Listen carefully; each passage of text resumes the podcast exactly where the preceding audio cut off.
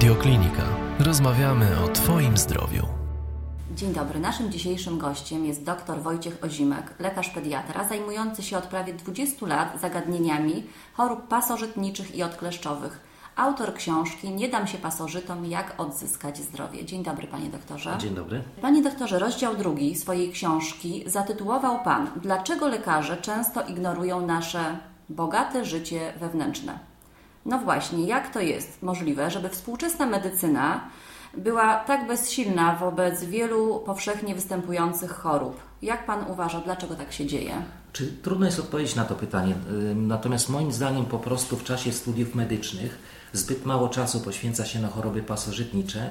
Jeżeli zajęcia z parazytologii to jest kilka, kilkanaście, no nawet te kilkadziesiąt, ale relatywnie niewiele godzin i one są na tych pierwszych latach studiów, to lekarz kończąc studia większość z tego nie pamięta, jak gdyby nie bierze pod uwagę, bo zapamiętujemy metodą powtarzania. Jeżeli coś jest tylko fragmentarycznie jakaś wiedza przekazana, to lekarze tego nie pamiętają.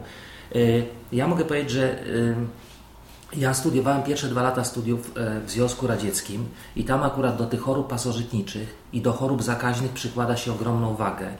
Y, I ja oprócz tego, że ta parastologia to nie było jakieś tam zaliczenie bardzo proste, do którego nie należało się jakoś specjalnie przygotowywać, to to było naprawdę poważne zaliczenie. Ja uczestniczyłem też w pracach Studenckiego Towarzystwa Naukowego. To było bardzo fascynujące y, doświadczenie, dlatego że Związek Radziecki ma praktycznie, znaczy kiedyś Związek Radziecki, obecnie Rosja, no ale to te republiki, które wchodziły, ma praktycznie wszystkie strefy geograficzne na morzach tropikami i dlatego tam ta ilość pasożytów występujących na terenie byłego Związku Radzieckiego jest tak ogromna, że jest to naprawdę bardzo ważna dziedzina wiedzy w czasie studiów, dlatego że bardzo wiele chorób te pasożyty determinują i lekarz, który kończy studia, który no, w tamtych czasach nie, nie zawsze wiedział, gdzie zostanie y, zesłany albo destynowany, on musiał się w tym orientować, żeby móc tej miejscowej y, ludności pomóc. I, I te studia były naprawdę poważne. Przyznam, że Pana podejście do leczenia chorób i do pacjenta jest w dzisiejszych czasach no, dość nietypowe. Odmienne, to znaczy bardziej zorientowane na potrzeby mhm. pacjentów. Sami pacjenci, mam wrażenie, coraz częściej szukają takich lekarzy, jak Pan właśnie. Jak Pan uważa, dlaczego w tak wielu przypadkach inni specjaliści nie szukają prawdziwych przyczyn, tylko leczą właśnie ludzi objawowo?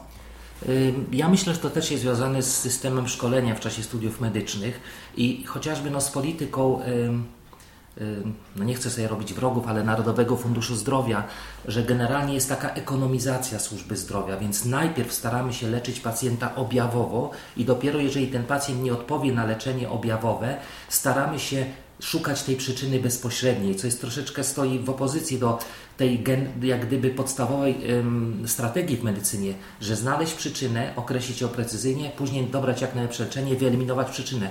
Obecnie bardzo często zarówno sami pacjenci, którzy bardzo często ym, stosują to samo leczenie, jak i lekarze starają się najpierw złagodzić objawy, i może jakoś to będzie, czyli może te objawy ustąpią, może to się zmieni, no bo jednak człowiek jest takim systemem samoregulującym się, więc jeżeli zmniejszymy objawy, to no często udaje się, że po prostu dane objawy ustąpią, a tym samym choroba ustąpi. Nie zawsze tak jest, ale często to się udaje i, na, i traktując medycynę jako w pewnym sensie e, działalność usługową i działalność, która jednak e, podlega jakimś tam prawom ekonomii e, w skali makro, no taka jest strategia po prostu teraz, która mi się osobiście nie podoba. Ja do tego tak nie podchodzę, ale jestem w stanie zrozumieć, że no tak to teraz niestety działa. Mhm. A przechodząc teraz do y, meritum sprawy, twierdzi Pan, że nie ma ludzi wolnych od pasożytów, są tylko ludzie niezdiagnozowani. Przyznam, że po lekturze, po lekturze książki e, trochę moja świadomość wzrosła, bo e, mimo, że problem znałam, e, trochę go bagatelizowałam. Proszę mi powiedzieć, Panie doktorze, kiedy powinniśmy brać pod uwagę zakażenie pasożytami i jakie objawy, typowe bądź nietypowe, świadczą, że mamy problem? Te objawy zależą po pierwsze od tego, z jakimi pasożytami mamy do czynienia, a po drugie ewentualnie ile jest różnych gatunków pasożytów i w jakiej są ilości. Bo inaczej człowiek reaguje, kiedy jest zakażony jednym pasożytem, inaczej kiedy dwoma, inaczej kiedy trzema, inaczej kiedy populacja lambli powiedzmy jest średnio liczna, inaczej kiedy jest bardzo liczna, inaczej kiedy jest tasiemiec uzbrojony, nieuzbrojony, a kiedy inaczej, kiedy jest na przykład duża populacja glist i do tego dużo lambli. E, moi koledzy weterynarze, ja zawsze się odwołuję do tego przykładu, oni mają taki przywilej, że mogą swoich pacjentów zarażać. To nie znaczy, że mi zazdroszczę chciałbym ludzi zarażać pasożytami, dzieci, bo ja jestem pediatrą, ale oni mogli obserwować, jak to wygląda. I generalnie jest tak, że pasożyty nam towarzyszą od początku istnienia gatunku ludzkiego y, i i w związku z tym my jesteśmy w miarę dostosowani do tego, mm, to oczywiście jest pasożytnictwo, ale powiedzmy jest to jakaś tam forma takiego równoległego życia. Jeżeli te pasożyty tylko uczkną sobie tyle, ile im trzeba, nie więcej, to my możemy nawet nie zauważyć ich istnienia. Glista ludzka i tasiemiec są tak dobrze dostosowane do życia w naszym wnętrzu, że one mogą w ogóle nie dawać objawów. U dzieci oczywiście częściej dają objawy niż u dorosłych, bo dziecko jest takim ekosystemem, który dynamicznie się zmienia. Dziecko rośnie, dziecko dojrzewa, więc te pasożyty nie zawsze potrafią dostosować jak gdyby to swoje życie do, do te, tych zmieniających się warunków. Natomiast u dorosłych często, bardzo wielu dorosłych nawet nie zdaje sobie sprawy z tego, że mają pasożyty, dlatego że objawy, które mają, są po pierwsze na tyle słabo nasilone i, i tak jak gdyby nie, nie nie powodują takich zaburzeń i takich jakby odchyleń w równowadze człowieka, że człowiek nie czuje potrzeby, żeby iść do lekarza i diagnozować się, albo uważa, że no stary jestem, przemęczony jestem i tak dalej i te objawy y, nie powodują jak gdyby tej konieczności konsultacji lekarskiej. Y, ale tak naprawdę, jeżeli tych pasożytów jest wiele, albo jeżeli u człowieka dojdzie do jakiegoś wahnięcia równowagi pod wpływem jakichś zaburzeń, przemęczenia, braku snu, fatalnego odżywiania, to wcześniej czy później te pasożyty jednak odzywają się w cudzysłowie i one dają jakieś objawy. Tych objawów jest naprawdę bardzo dużo, bo pasożyty mogą wpływać praktycznie na każdy organ, na każdą tkankę w ciele człowieka. My mamy w naszym gabinecie takie specjalne formularze, w zasadzie do każdej choroby. Moja żona wymyśliła te formularze, które pozwalają nam określić takie kwestionariusze prawdopodobieństwo istnienia danej choroby. To nie jest jednoznaczna diagnostyka, bo oczywiście, żeby potwierdzić jakąś chorobę, trzeba wykonać diagnostykę laboratoryjną, ale jest to coś, co pozwala nas y, nakierować na to, jakim pasożytem możemy być zakażeni, albo jakimi pasożytami mamy, y, mamy szansę być zakażeni i jakie badania diagnostyczne należy u pacjenta wykonać w związku z tymi podejrzeniami, bo pasożytów jest bardzo wiele, jest teraz coraz więcej, dlatego że Polacy coraz odważniej, coraz chętniej podróżują. Podróżują do Azji, do Ameryki Południowej, podróżują do Afryki i bardzo często niestety takie wojaże kończą się y, y, jakimiś gratisami pod postacią pasożytów, dlatego że ta świadomość tego, jak się zarażamy, gdzie się zarażamy, jest relatywnie niska i ludzie nie zdają sobie sprawy. Oczywiście jest fajnym pomysłem pójście na targ w Wietnamie i jedzenie jakiejś półsurowej ryby, ale z mojego punktu widzenia jest niestety oczywiste, jak to się może skończyć, więc ja zawsze pacjentów, którzy wracają z jakichś egzotycznych podróży, traktuję szczególnie y, jak gdyby mm,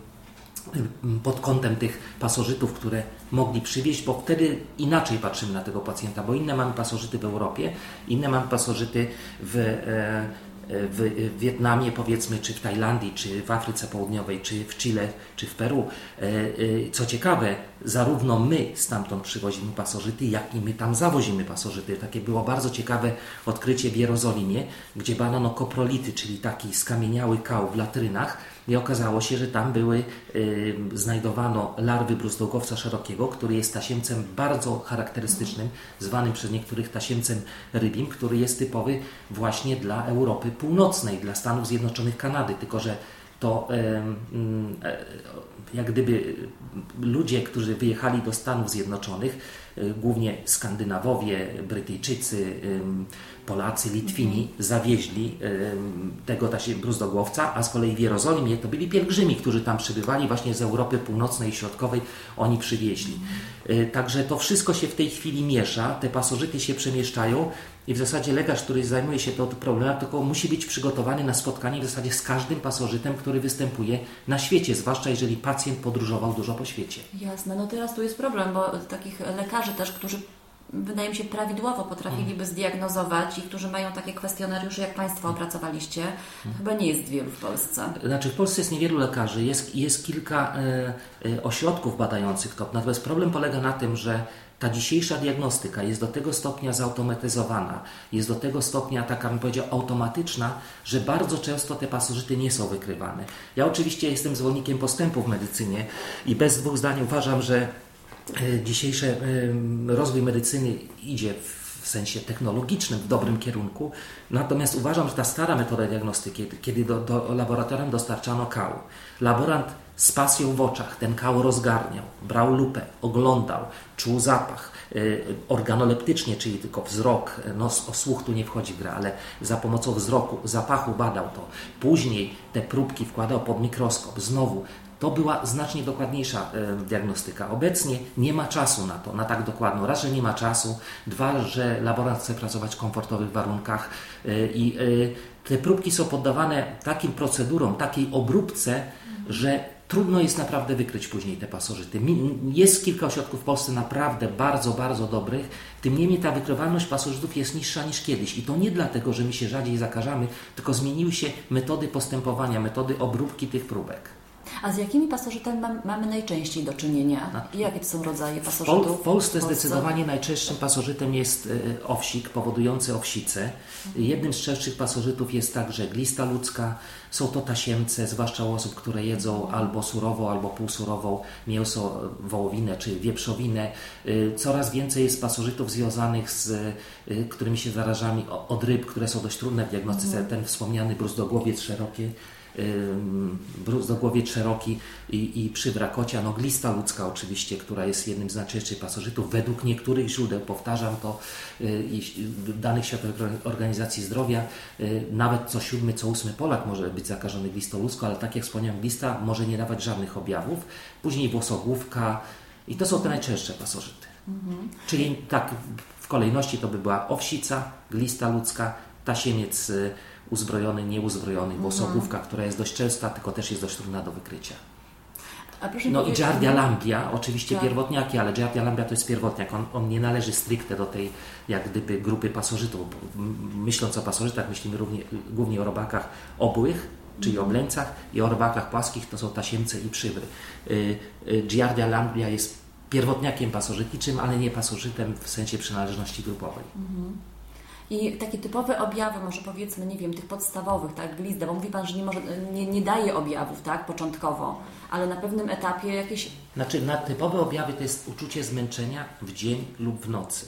Są to cienie pod oczami, tak zwane worki pod oczami. Aha. Mogą być też, może być wzdęty brzuch, może być e, patologiczne chudnięcie. I wbrew pozorom to nie jest tak, że jeżeli ktoś ma pasożyty, to na 100% chudnie, bo tak naprawdę chudniemy tylko i wyłącznie przy niektórych tasiemcach. Glista ludzka, wbrew e, powszechnie panującej opinii, może dawać zupełnie inne objawy, czyli przy glistnicy może być tak, że człowiek ma wzdęty brzuch. Bardzo wiele dzieci y, w wieku kilku lat wyglądają tak nie tylko chłopcy, znaczy nie tylko dziewczynki, ale też chłopcy, jakby wręcz byli w ciąży przez glistę ludzką. Pojawiają się takie obrzęki tkanek, ala celulit. Czyli jest mitem to, że jak ktoś ma robale, to jest chudy. Wcale nie musi być chudy.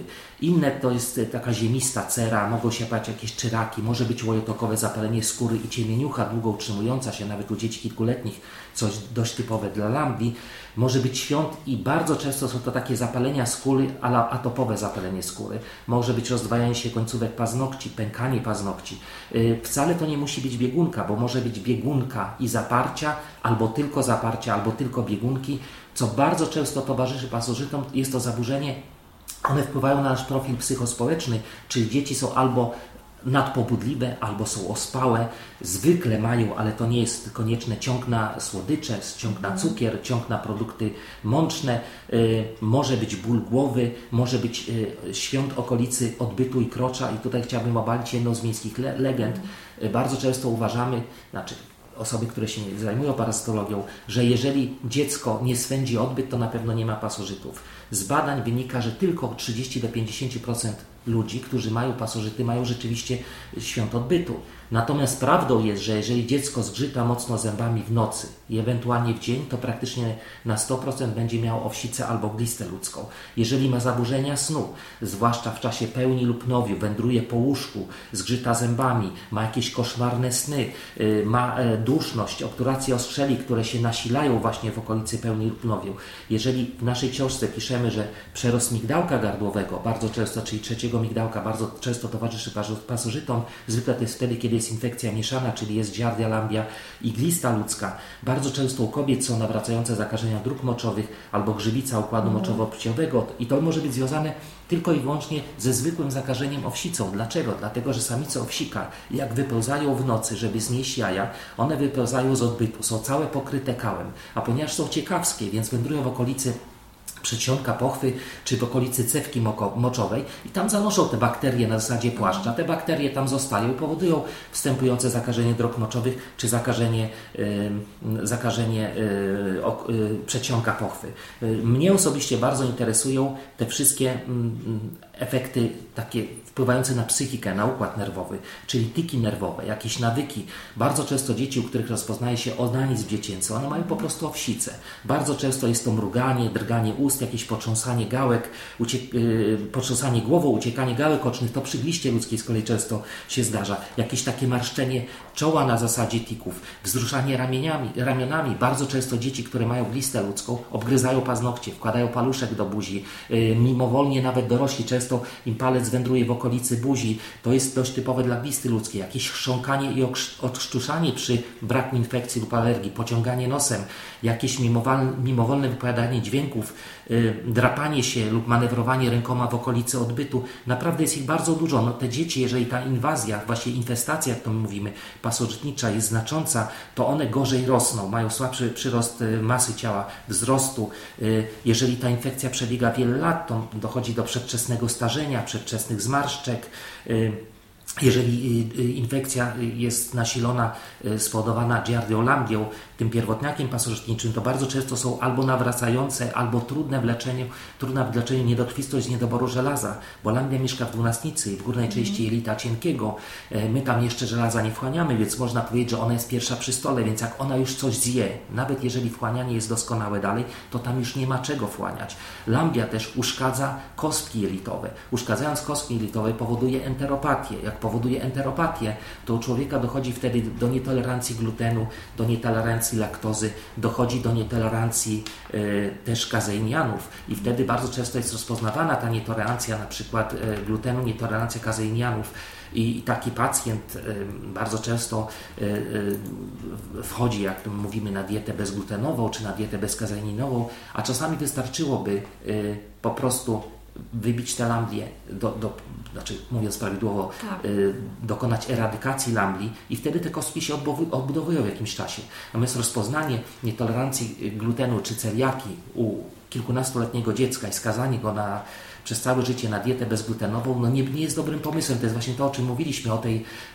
o tej e, e, wyższości e, rozpoznania klinicznego i, i wdrożenia leczenia przyczynowego, a tak. nie objawowego. Tak, no. a proszę mi jeszcze powiedzieć, bo ja tak jak Pan doktor wymieniał te objawy, tak, zastanowiłam się, że przecież w momencie jak te objawy są, układ immunologiczny ulega osłabieniu, organizm jest tak. osłabiony, tak, i to jest mhm. taki samonapędzający się mechanizm, mhm. Bo dziecko zaczyna zapadać na coraz liczniejsze i coraz częstsze infekcje, tak? Mhm. I, I, to jest takie po prostu... E... Znaczy to jest do, dobry, do, do, dobra uwaga, bo, bo mhm. nie tylko pasożyty dają e, wiele objawów klinicznych, ale też te inne choroby, które nakładają się na zakażenie pasożytami, które są pośrednio spowodowane obecnością pasożytów, dają kolejne objawy i dlatego to tak potrafi zagmatwać cały obraz kliniczny, a ja przypominam, że to jest bardzo, bardzo ważne, bo tak naprawdę y, my lansujemy z żoną taką teorię, że y, właściwie nie mamy nazwy y, tego, ale bardzo ważny jest mikrobiom, czyli my postrzegamy człowieka jako ekosystem, jako, jako superorganizm, bo tak naprawdę na każdą naszą komórkę, w zależności od badaczy, przypada od 10 do 15 komórek obcych. Oczywiście to nie są tylko pasożyty, ale też bakterie, wirusy, grzyby, priony. No prion nie ma komórki, ale powiedzmy mhm. tych obcych. Na każdy nasz gen przypada 150 komórek obcych, dlatego człowiek jest ekosystemem. I tak naprawdę, jeżeli coś się zaczyna walić w tym ekosystemie, jeżeli są te dodatkowe choroby, to trzeba się przyjrzeć temu ekosystemowi, że może coś jest nie tak w jelitach, może jest coś nie tak z układem odporności. I leczenie objawowe tutaj nie pomoże. Ono to jest zaleczanie choroby, to nie jest leczenie. I dlatego ja zawsze mówię, przyjrzeć się temu ekosystemowi, zrobić jakieś badania, no ale tak jak wspomnieliśmy wcześniej, z tymi badaniami jest problem.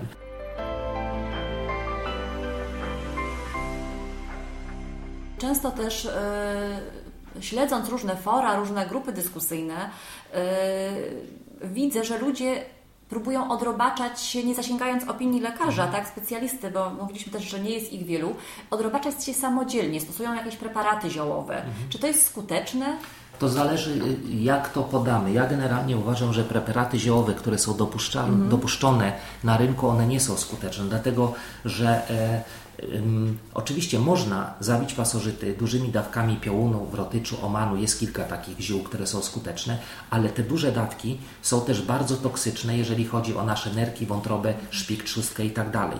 Więc te mieszanki ziołowe, które są dopuszczone na rynku, są to mieszanki, które zawierają duże dawki, ale jedynie dopuszczalne. Czyli te dawki na pewno wpływają na pasożyty, ale nie są w stanie, moim zdaniem, przynajmniej z moich obserwacji prawie 20 lat, skutecznie wytępić pasożytów. I co się dzieje? Że w momencie, kiedy my atakujemy te pasożyty, jeżeli one mogą, to one uciekają poza przewód pokarmowy i one wędrują. One naturalnie w czasie e, pobytu w naszym organizmie, przynajmniej część pasożytów, one, one wędrują do wątroby, do płuc, pojawiają się w układzie krwionośnym, czasami powodują produkcję przeciwciał, ale akurat badanie przeciwciał w kierunku pasożytów nie jest najlepszą metodą diagnostyki. I w związku z tym możemy sobie zafundować taki los, że y, próbując wybić pasożyty za pomocą leków ziołowych, powodujemy migrację larw. Oczywiście mówię o larwach, bo duży pasożyt tasiemiec nie jest w stanie przeniknąć przez śluzówkę jelita i przemieścić się w naczyniach krwionośnych. One powędrują do oka, do głowy i tak dalej. I my mieliśmy sporo takich pacjentów, którzy y, dokonując samoleczenia zafundowali sobie migrację pasożytów do miejsc, do których niekoniecznie by one wywędrowały. Y, to znaczy takie bardzo niekorzystne lokalizacje zdarzają się relatywnie rzadkie, bo jeżeli ten pasożyt powędruje do wątroby, do płuc, do mięśni, to są duże miąższowe struktury i on tam sobie zginie, na przykład odporności go jakoś tam odizoluje i zje. Natomiast jeżeli już powędrują do mózgu albo do oka, to wtedy problem może być znaczący. Ja naprawdę miałem dość dużo pacjentów, którzy próbując się sami leczyć, dopuścili y, do takiej sytuacji. Ja stosuję w strategii leczenia leki chemiczne, stosuję leki ziołowe też, ale to musi być robione takiej sekwencji specyficznej, żeby właśnie nie doszło do tej, do tej ucieczki imigracji no w większości przypadków jest to przypadkowa migracja do jakichś narządów, które mogą być istotne. Jasne, czy y, jak dobrze roz... nie wiem, czy dobrze rozumiem, czyli najpierw potraktować ich chemicznie, osłabić Dokładnie. troszeczkę, tak. tak? Osłabić albo zabić i mhm. ewentualnie później zioła jako takie dodatkowe leczenie i później mhm. bardzo ważne w leczeniu chorób pasożytniczych jest ta sekwencja leczenia, czyli z, nigdy nie podajemy jednego cyklu leczenia, staramy się podać dwa cykle przedzielone przerwą, taką, żeby dać szansę im wyklucia się z jaj albo jeśli wędrują w naszym organizmie, żeby dać im szansę, żeby ci pielgrzymi, którzy wędrują, wrócili do jelita i uderzyć w momencie, kiedy oni jeszcze są osłabieni po wędrówce i e, w ten sposób zadziałać. Dlatego, że podanie jednej dawki w zasadzie nic nie daje. Jasne. A jaki tutaj mają, e, jaką rolę odgrywają probiotyki? Bo też pamiętam, że... Znaczy probiotyki są bardzo ważne, bo ma, ma, matka natura nie znosi pustki i w momencie, kiedy my dokonujemy e, takiej ingerencji z zewnątrz, tego przetasowania, w naszym bogatym życiu wewnętrznym, to staramy się jednak zagospodarować ten ekosystem jak najlepszymi probiotykami. Ja osobiście e, lansuję symbiotyki, czyli probiotyki z prebiotykami, czyli z tymi substancjami roślinnymi e, i jestem zwolennikiem, żeby co dwa tygodnie zmieniać, czyli nie kupujemy w sklepie w Stanach Zjednoczonych 10 tysięcy probiotyków w cenie 5 tysięcy i przez 10 lat jemy ten sam probiotyk, mm. tylko staramy się co dwa tygodnie jednak zmieniać. Jak wykazują najnowsze badania, yy, tylko 30% naszego bogatego życia wewnętrznego w sensie bakterii mamy takie same. 70% to jest tak jak odcisk palców, jak nasze linie papilarne, one są zupełnie inne, więc oczywiście idealnym by było zrobienie badań i, i, i określenie tych probiotyków, które są naszymi, typowymi właśnie dla nas, ale no, jest parę placówek w Polsce, które to robi, ale generalnie lepiej jest co dwa tygodnie zmieniać ten sybiotyk i wtedy zakładamy, że jednak wypełnimy w jakimś sensie te nasze potrzeby właśnie zmieniając te, te symbiotyki, te probiotyki co dwa tygodnie. Czyli reasumując, e, lepiej, e, gdy mamy jakieś tam objawy, tak, mhm. i e, już mamy świadomość, że może to być spowodowane pasożytami, lepiej udać się do lekarza, tak, mhm. powiedzieć o tych objawach i lekarz nam przepisze leczenie już. Znaczy, takie... oczywiście, jeżeli lekarz będzie wierzył w no to, i, mhm. że to są pasożyty, i w, jeżeli zleci badania, albo druga opcja jest taka, że po prostu wywiedzieć się, które, w których laboratoriach w miarę jest szansa na wykrycie pasożytów i tam zbadać i pójść do lekarza już z wynikami. Oczywiście mhm. lekarze często kwestionują wyniki badań z laboratoriów, których nie znają, które im się wydają y, jak gdyby takie no, dziwne, ale, ale no, coraz częściej ja muszę powiedzieć, że ta wiedza dotycząca pasożytów jakoś w społeczeństwie tak wykiełkowała, rozwija się i lekarze też jakoś tak bardziej przyjaźnie podchodzą do samej koncepcji diagnostyki, leczenia w kierunku pasożytów, zwłaszcza jeżeli mają pacjenta który miesiącami, latami jest leczony objawowo i ta przyczyna nie została określona. Wtedy mówią, no może to pasożyty i przy odrobinie szczęścia udaje się je wykryć i wtedy jest wdrażane leczenie. Tutaj e, e, o zakażeniu e, pasożytami, znaczy zakażenie pasożytami możemy brać pod uwagę nawet w przypadku właśnie chorób, to już wspomnieliśmy, chorób hmm. autoimmunologicznych, hmm. prawda? Chorób, gdzie nie wiem, aut, autyzm u dzieci chociażby, hmm. tak?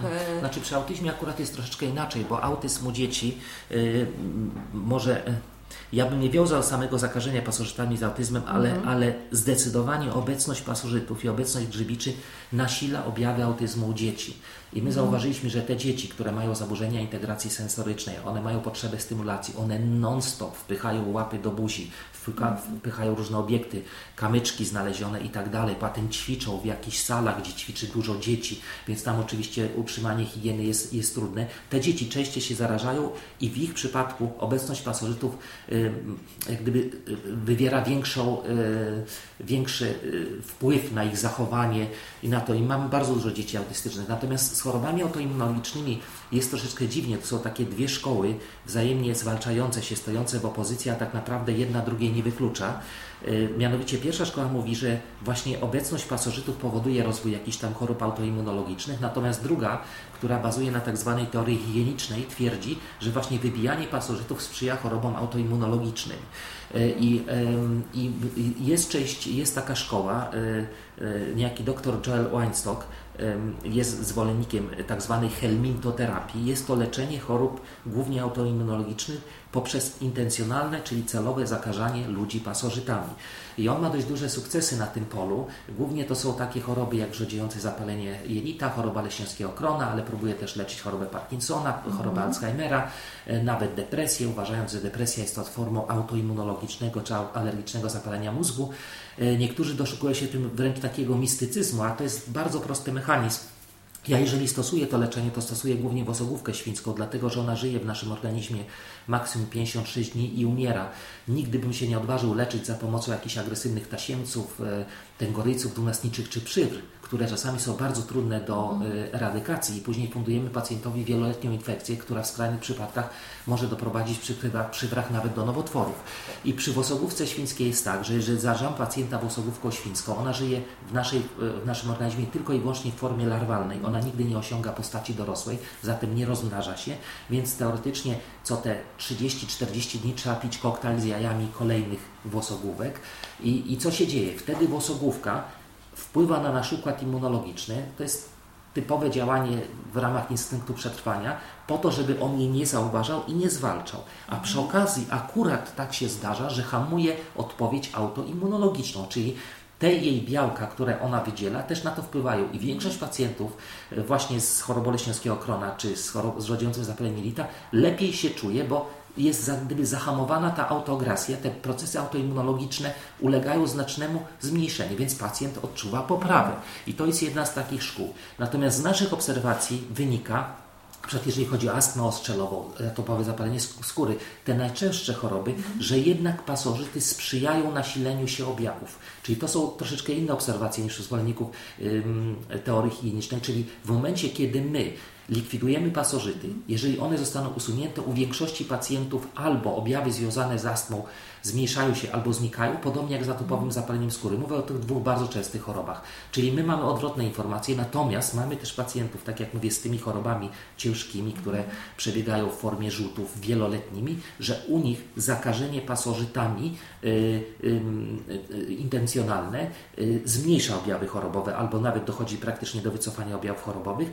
I szczerze, nigdy nie stwierdziliśmy takiej sytuacji, y, takiej apokaliptycznej wizji mm. lansowanej przez zwolenników teorii higienicznej, że jak wybijemy pasożytów, to dochodzi do, y, pasożyty, to dochodzi do rozwoju albo na, nasilania się tych chorób autoimmunologicznych. Takiej sytuacji nigdy nie miałem. Mhm. Oczywiście biorę taką możliwość pod uwagę, ale nigdy czegoś takiego nie widzieliśmy. Więcej audycji na stronie radioklinika.pl